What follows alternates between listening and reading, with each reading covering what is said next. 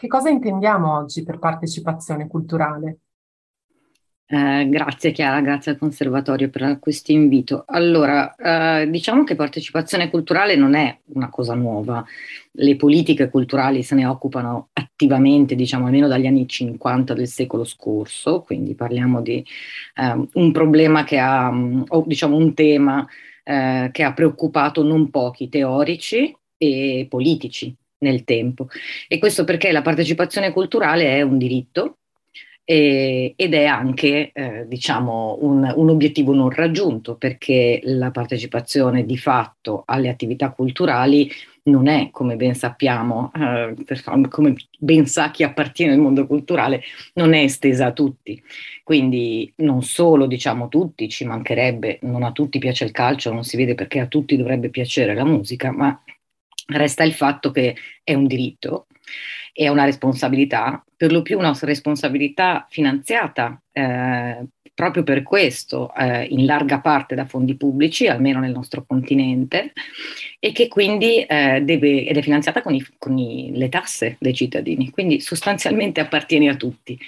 Resta però il fatto che la pratica eh, culturale eh, riguarda pochi cittadini, ci sono ampie diversità a seconda dei contesti territoriali, quindi ci sono diciamo pattern un po' diversi e soprattutto numeri diversi. Dal punto di vista italiano è mh, tristemente noto il dato sulla scarsità di persone che leggono piuttosto che vanno a museo o seguono concerti di musica dal vivo,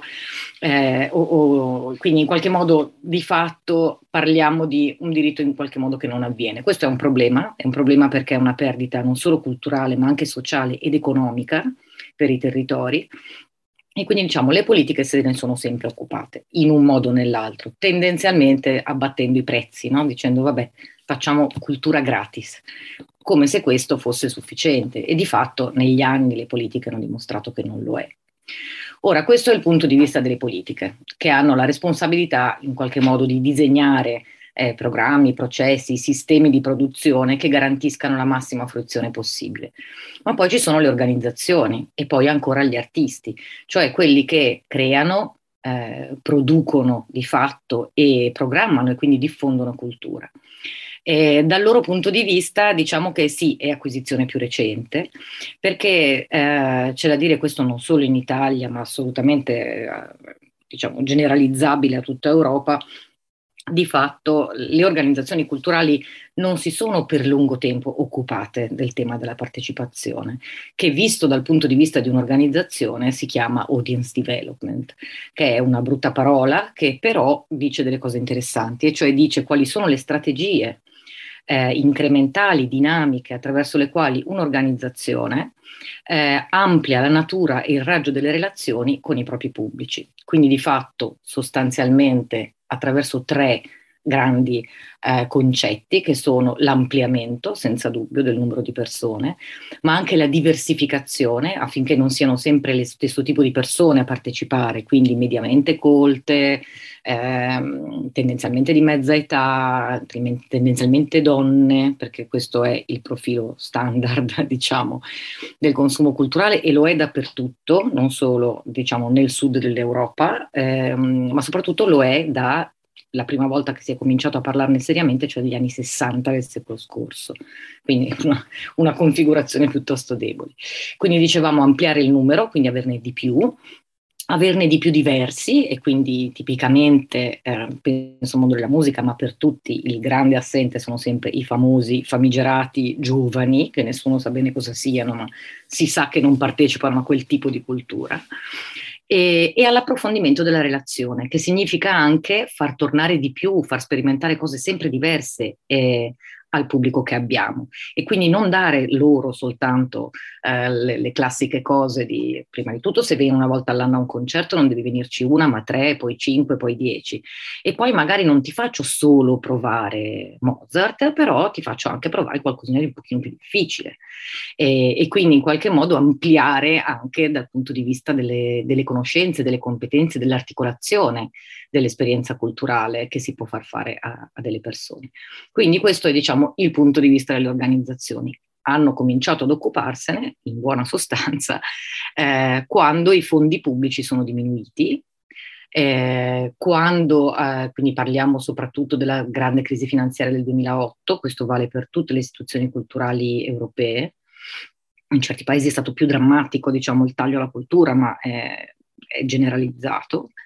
E, e, quindi anche quando ci si è resi conto che il fatto che le persone non ci fossero era un grosso problema, un grosso problema anche economico, non solo un problema di democrazia o un problema culturale. E quindi di fatto le organizzazioni hanno cominciato a tutti i livelli, grandi, piccole, indipendenti, istituzionali, a organizzarsi ehm, per eh, raggiungere il pubblico in modo più sistematico e per coltivarlo in qualche modo. E questo non è successo solo per la crisi economica, ma anche perché il mondo nel frattempo era cambiato.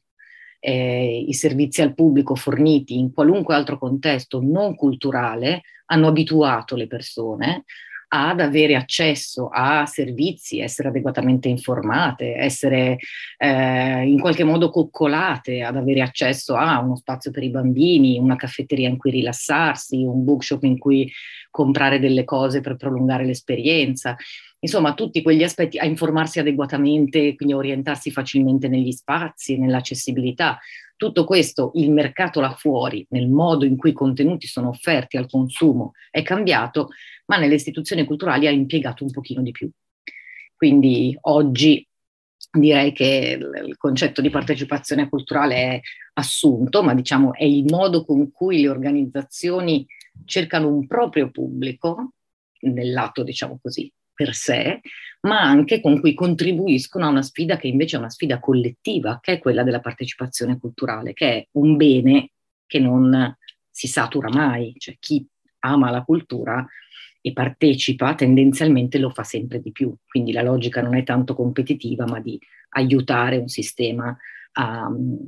a creare eh, partecipanti in qualche modo. Grazie, grazie Alessandra per questo primo eh, quadro che, che, ci hai delineato. Hai citato ehm, in parte anche il mondo della musica, ehm, quindi concerti, anche un po' la, la, l'alfabetizzazione musicale delle, delle persone, anche in senso ampio, anzi nel senso più ampio possibile, includendo anche i giovani. Come si traducono questi concetti di partecipazione culturale mondo, nel mondo della musica e di chi produce lo spettacolo dal vivo?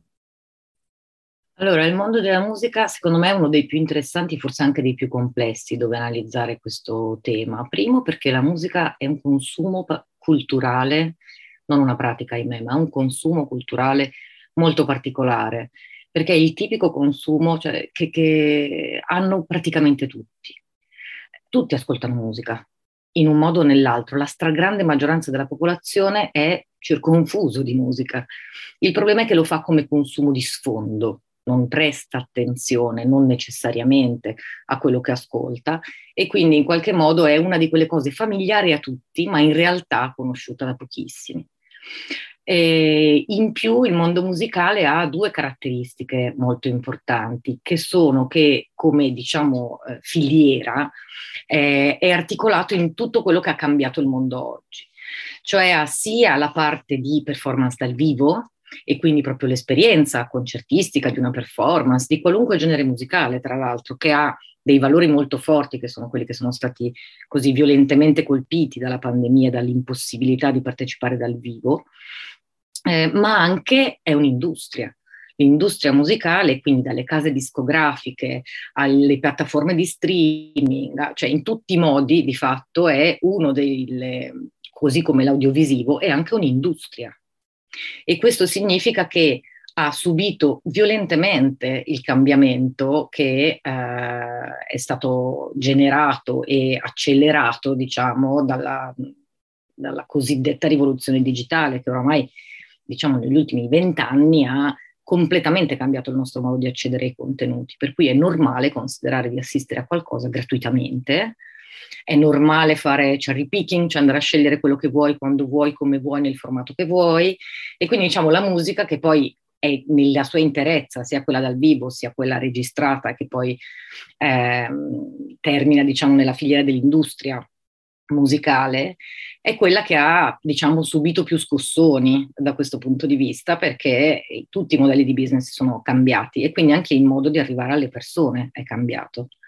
E questo è particolarmente complicato perché nel caso della musica, eh, questo vale per tutti a dire la verità, eh, non solo per la musica, ma per, nel caso della musica e dello spettacolo dal vivo è stato anche un violento shock. Però non a caso eh, la dimensione scusate, proprio la dimensione dal vivo è quella che, penso a cosa è accaduto quest'estate in Italia, è stata quella in assoluto che ha avuto il boom più eh, importante. Perché le persone attorno alla musica si incontrano, si ritrovano e la dimensione sociale della fruizione musicale è un elemento fondamentale della musica in sé. Eh, l'altro problema è legato propriamente alla musica, non so come siano i programmi, per esempio, scolastici in Svizzera, però conosco quelli italiani e di alcuni altri paesi e la pratica musicale si ferma. È fatta come è fatta e si ferma sostanzialmente alle medie, se non prima. E la cultura musicale è assolutamente assente. Quindi, diciamo, è uno dei grandi temi di chiunque si occupi di cultura eh, ma in particolare della musica, pensiamo anche al teatro, per esempio, il teatro non esiste nei programmi scolastici, quindi neanche c'è quel contatto, ma pone anche il problema, diciamo, di un'adeguata formazione, educazione all'ascolto, abitudine all'ascolto attivo e quindi non a quel tipo di ascolto di sfondo da radiolina, eh, che effettivamente è uno dei temi su cui le politiche dovrebbero più agire, anche proprio in termini di advocacy, affinché la pratica musicale eh, fosse di fatto eh, spinta e, e, diffusa, diciamo, in modo eh, molto più capillare. Un po' come la pratica della lettura, insomma, si insegna a leggere e a scrivere, si dovrebbe anche insegnare a leggere le note, ascoltare un brano e perché no, eh, strimpellare uno strumento, perché buona parte degli ascoltatori di musica cioè chi ama la musica ha anche un suo passato, una, un qualche vissuto con uno strumento. Eh, e così come a scuola si fa disegno, ma non tutti devono diventare artisti, lo stesso per la musica. A scuola si fa strumento, ma non tutti devono diventare musicisti, ovviamente, ma acquisire quegli strumenti che permettano di conoscerli. Dopodiché i pattern di comportamento delle persone sono complicatissimi in questa fase storica e non solo per la musica. Sono molto difficili da capire perché sono estremamente volatili e in mutamento. Quindi di fatto sono eh, molto difficili da cogliere come dinamica. È molto più difficile oggi rispetto a quanto non fosse anche solo 3-4 anni fa dire questo pubblico si segmenta così, lo trovi in, questo, in questi luoghi, attraverso questi canali, eccetera. Quindi diciamo anche chi si occupa di raggiungere i pubblici fa molta più fatica. Alessandra, tu ti sei occupata di, di progettazione veramente in tutta, in tutta Europa e tuttora eh, come dire, hai tantissimi colleghi in moltissimi paesi diversi. Eh, grazie a questo sguardo così ampio, potresti indicarci qualche progetto guida eh, nel, diciamo così, nell'audience engagement eh, in campo musicale? Ma eh, ce ne sono moltissimi e dipende anche poi dal, sia dal genere musicale che dalle modalità. Penso più alla musica classica che ha fatto grandissimi sforzi, sta facendo grandissimi sforzi, essendo diciamo quella parte della produzione musicale eh, dal vivo che soffre di più eh, dell'invecchiamento della, del proprio pubblico. E, mh, mm, mi vengono in mente alcuni casi. Eh, per esempio, l'Orchestra Nazionale di Spagna ha elaborato eh, un'infinità di, eh, come si dice, formati differenti per avvicinare il pubblico spaventato dalla due ore di concerto. E quindi formati brevi, ehm, aperitivi con mezz'ora, spiegazione, cioè in qualche modo ha un po' desacralizzato l'evento permettendo però a persone che non avevano assolutamente nessun contatto con la musica, che erano molto spaventati soprattutto della musica classica, di entrare in contatto per la prima volta e, e spesso affezionarsi a una forma artistica di cui non sapevano nulla e quindi in qualche modo farla sentire, fare il primo passaggio fondamentale dell'audience development, che è quello di farti capire che quella cosa è per te, anche per te che credevi che non lo fosse. Ehm, quindi si può giocare molto sui formati, si gioca molto e funziona molto bene anche sulla, diciamo, togliere la, la di formalità, che è, diciamo, deritualizzare. Eh, questa è una cosa molto, eh, diciamo, ambivalente, perché ovviamente i vecchi pubblici quello che amano è proprio la ritualità, cioè amano arrivare a teatro, quel silenzio, eh, quella pausa nel foyer, eh, è tutto in qualche modo legato a prendere il programma, leggere il programma e vestirsi bene, insomma sono tutti incontrare gli altri come lui. quindi da questo punto di vista bisogna mantenere in qualunque politica di ampliamento, cosa che in questi casi che vi dicevo è, è avvenuto, in modo da mantenere quella magia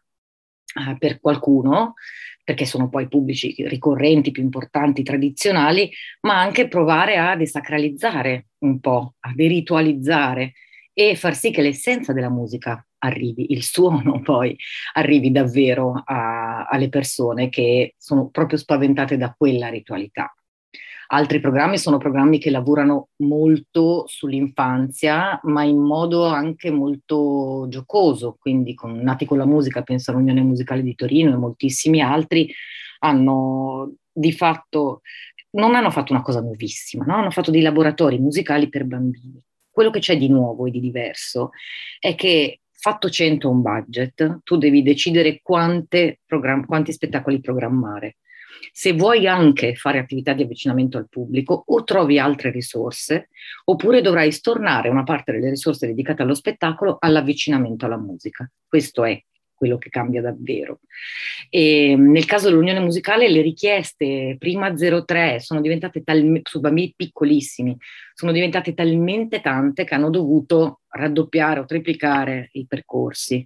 perché eh, si è capito che moltissimi genitori erano felicissimi di questa esposizione alla musica, sin da molto piccoli e molto giocosa.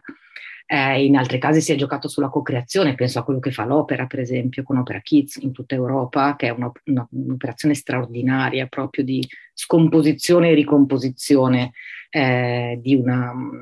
diciamo di tutti gli strati eh, creativi e tecnici che, costruis- che, costituiscono un'opera fino a creare veramente un'opera partecipata. Eh, altri ancora si sono specializzati magari appunto andando in contesti informali e quindi creando specie di piccoli concerti nei pub, nei giardini, sono tutte quelle strategie che si chiamano di luogo, cioè che hanno a che vedere col cambiare completamente il contesto in cui normalmente la musica viene fruita, che però appunto rientrano sempre in quella grande famiglia della deritualizzazione, anzi deliturgizzazione direi più che altro, perché quella è, più, è proprio una liturgia che chi chiama la musica ama, ma, ma, ma chi non la ama la teme.